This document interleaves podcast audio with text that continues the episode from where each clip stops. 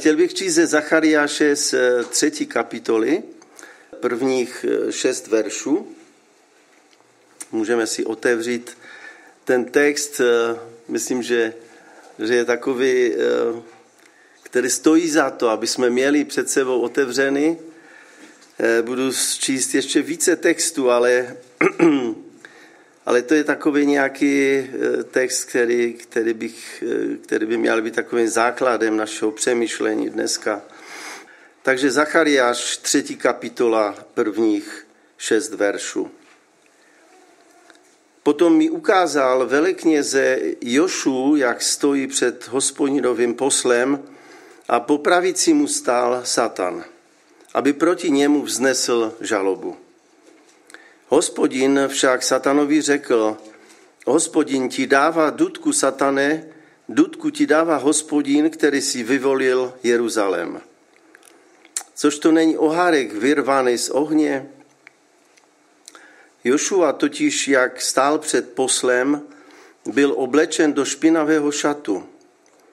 A hospodin se obrátil k těm, kteří tu před ním stáli.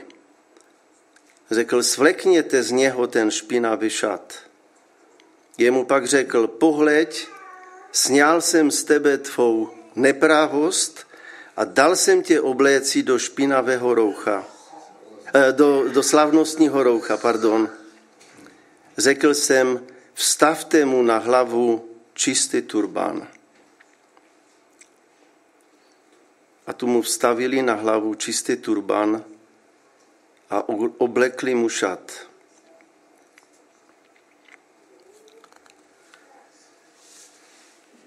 Eh, ten text nechme si otevřený a já se budu k němu vracet ještě, ale chtěl bych v tuto chvíli ještě nás nějak trošku jakoby posunout možná ještě několik století zpátky do Mojžišova zákona, do Levitikus, do třetí eh, kapitoly.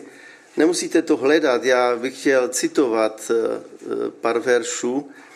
A tu je napsané v té třetí eh, Mojžíšové, je napsané, dále hospodin řekl Mojžíšovi, oznam Izraelcům, co mají dělat, když se někdo z nich neumyslně proviní a dopustí se čehokoliv, co je v rozporu s některým z mých přikázání. Ale jestliže se něco takového stane vysvěcenému knězi, uvalí svým činem vinu na celý izraelský národ. Musí proto předložit zcela zdravého mladého bíčka, tak jako, jako oběť za provinění, které na něm lpí. Já nechci rozebírat obětí a nechci se nějak do toho za, zamotávat, ale chci jenom říct, že je takový jakoby pohled lidí, kteří jsou nezasvěceni a říkají, kolik těch zvířat bylo zabito a kolik krve muselo být prolité a, a proč to tak všechno je. Já vám také neodpovím, proč to tak všechno je. Ale vím jedno – že to je obraz něčeho, co mělo ukázat vlastně na to, že jednou v budoucnu Ježíš Kristus se obětuje. A proč vždycky bylo řečeno, že to musí být to nejlepší ze stáda, ten prvorozený, bez vady? A proč to bylo zvíře? Protože zvířata v tom smyslu jsou nevinná. Tak jako byl nevinný Ježíš Kristus. A tady, tady ta myšlenka je o tom, že se někdo proviní dopuště, dopustí provinění na čemkoliv, anebo v čemkoliv, že poruší nějaké přikázání a když to udělá kněz, tak musí obětovat za celý národ a pak za sebe. Je to určitý obraz toho, že vlastně naše hříchy, naše provinění, to není para nad hrncem. To není jako, že něco Bůh řekl, že lidé jsou hříšní a my jdeme dál. Řekneme, jo, super, tak to jsem neslyšel, tak díky ti, pane Bože, za to, že, že mi to sděluješ a jdu dál. Muselo být zabité zvíře. Musela být vykonan, musel být trest vykonan na tom zvířeti. Z těchto veršů můžeme také vydedukovat, že starý zákon rozlišuje umyslné a neumyslné provinění. Starý zákon rozlišuje umyslné a neumyslné provinění. Některé církve do dnešního dne to hodnocení používají. A nevědomý hřích je vlastně polehčující okolnost.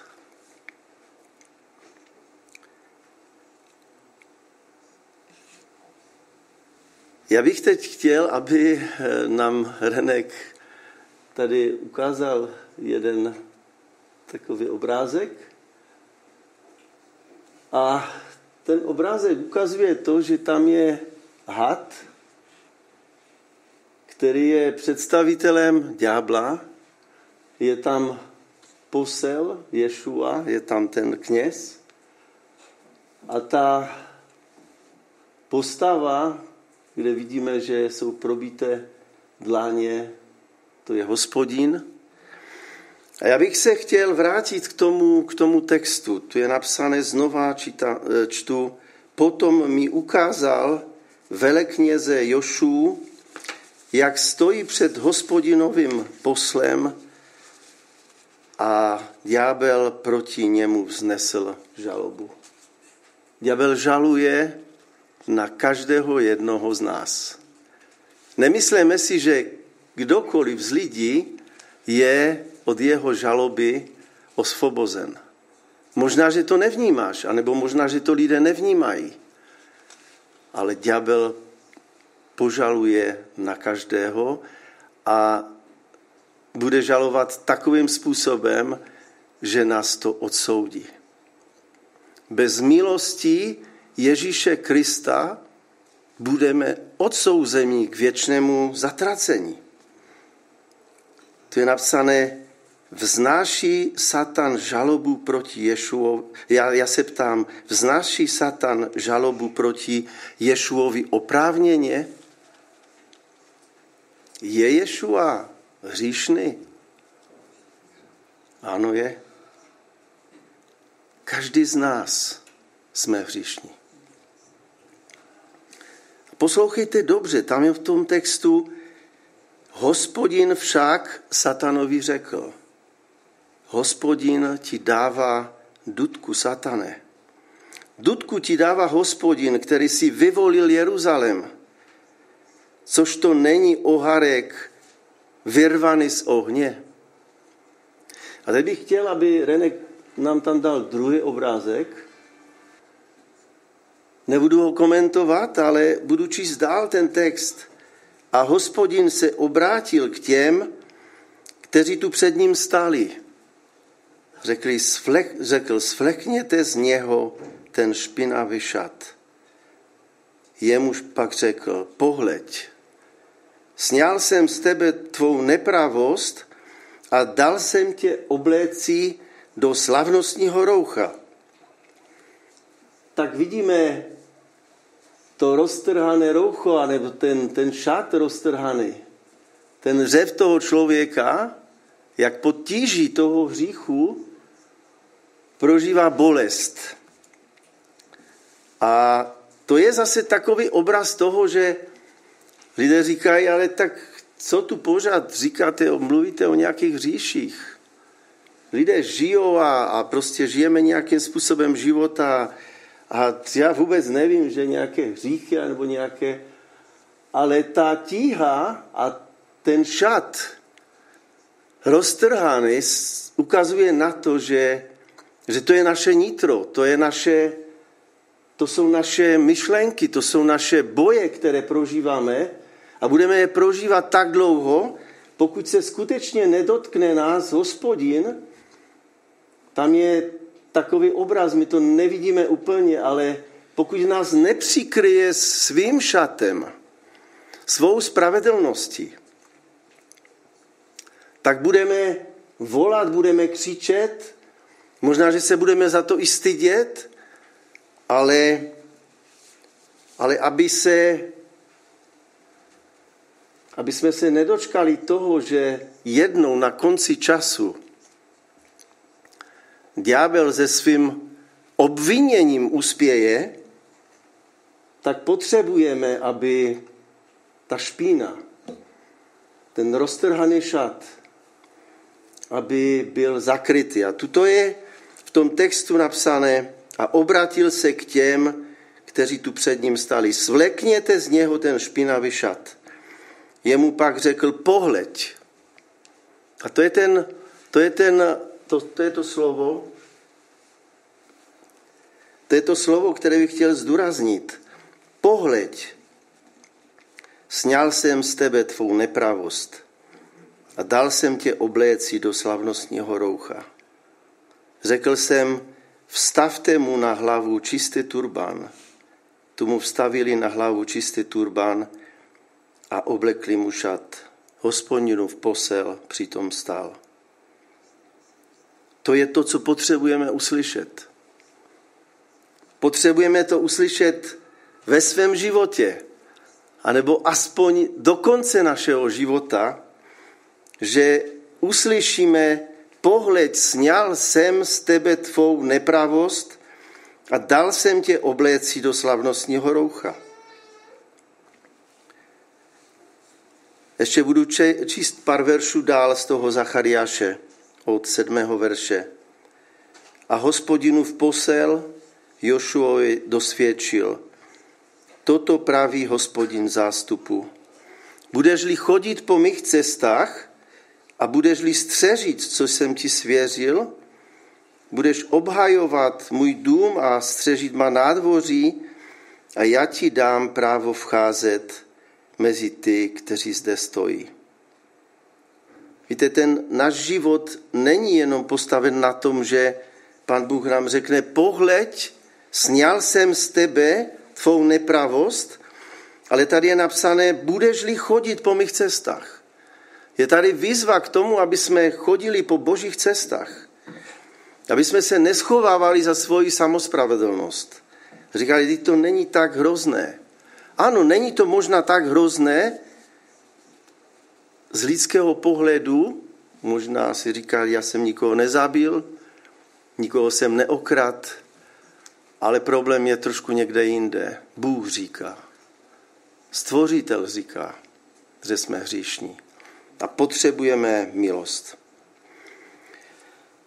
Nuže slyš, veleknězí Ješuo, ty i tvoji druhové, kteří sedí před tebou, tito muži jsou předzvěstí toho, že přivedu svého služebníka zvaného výhonek. Toto proroctví prorok Zachariáš prorokoval, prorokoval 520 let před Kristem. 520 let před Kristem Zachariáš toto proroctví psal, žil v té době. A já bych teď chtěl, abyste aby jsme, aby jsme se zaposlouchali do toho, do textu z Izajaše, kdo to je, co to je ten, ten výhonek, protože o něm Izajaš píše. Takže budu nejdřív číst z Izajaše z 11. kapitoly od prvního verše. I vzejde proutek z pažezu Išajova, Išajova a výhonek z jeho kořenu vydá ovoce. Na něm spočíne duch hospodinův, duch moudrosti a rozumnosti, duch rady a bohaterské síly, duch poznání a bázně hospodinovi. Bázní hospodinovou bude protchnut. Nebude soudit podle toho, co vidí oči, nebude rozhodovat podle toho, co slyší uši tak to je proroctví o Ježíši Kristu. A Izajáš působil v období mezi 8. stoletím a 7. stoletím před Kristem. A chtěl bych pokračovat dál z 53. kapitoly od prvního verše Izajaše. A tu je napsané, kdo uvěří naší zprávě. nad kým se zjeví paže hospodinova. Vyrostl před ním jako proutek, jako odenek z vyprahlé země, neměl vzhled ani důstojnost. Viděli jsme ho, ale byl tak nevzhledný, že jsme po něm nedychtili. To je ten pohled, který i dneska lidé vyjadřují. Co mi tam po Ježíši, co mi tam po Panu Bohu jako. Byl v opovržení, kde kdo se ho zřekl. Muž plný bolesti, skroušený nemocemi, jako ten, před nímž si člověk zakryje tvář. Tak opovržený, že jsme si ho nevážili. Byly to však naše nemoci, jež nesl, naše bolesti na sebe vzal, ale domnívali jsme se, že je raněn, ubít od Boha a pokořen. Jenže on byl proklán pro naši nevěrnost, zmučen pro naši nepravost. Trestání snašel pro náš, pro náš pokoj, jeho jízvami jsme uzdraveni. Všichni jsme jako ovce zbloudili, každý z nás se dal svou cestou. Jej však hospodin postihl pro nepravost nás všech. Ano, všichni jsme jak ovce zbloudili. Mnozí bloudí, ale pán je ten, který hledá tu ovečku ztracenou. A když ji nalezne, tak se raduje celé nebe. Tak píše Boží slovo. Byl trápen a pokořil se, ústa neotevřel, jako beránek vedený na porážku. Jako ovce před stříhači zůstal němi, ústa neotevřel. Teď bych chtěl, aby jsme si tam dali třetí obrázek. Tady, tady už je víc naše situace. Tady je to, že ďábel je jako ten, který ti stále ukazuje, to děláš špatně, ty jsi hrozný, nestojíš za nic, nemáš šanci. Je tady Bůh, je tady hospodin, který drží na tobě ruku, nad tebou ruku.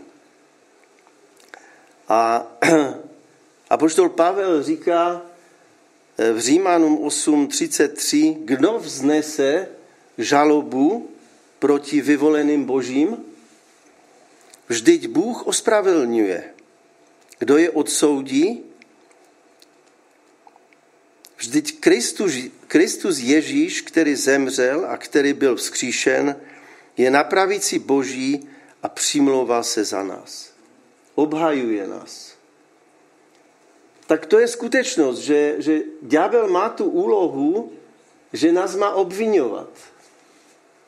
Víte, u soudu to tak je, že, že, že je tam žalobce.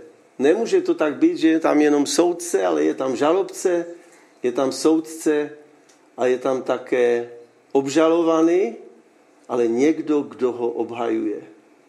Ježíš Kristus je ten, který obhajuje Boží děti. Ano, kdo vznese žalobu proti vyvoleným Božím, vždyť Bůh ospravedlňuje. Chtěl bych, aby jsme si to uvědomili a aby jsme, aby jsme nevnímali, že, že naše hříšnost je taková, že se nic neděje. Jedná se o život. Skutečně o život se jedná. Protože Ježíš dává život. Dává nový život. Neopravuje naše životy, ne nějakým způsobem slepí to, co je rozbité, ale on dává nový život. A teď bych možná jenom krátce chtěl ukázat na dokonalou oběť Ježíše Krista a nic lepšího samozřejmě jsem nenašel jako Židům desátou kapitolu, protože v Židům desáté kapitole je popsané o tom, co znamená dokonalá oběť Ježíše Krista. Tu od prvního verše je napsáno, že ve starém zákoně je pouze náznak budoucího dobra, ne sama jeho skutečnost.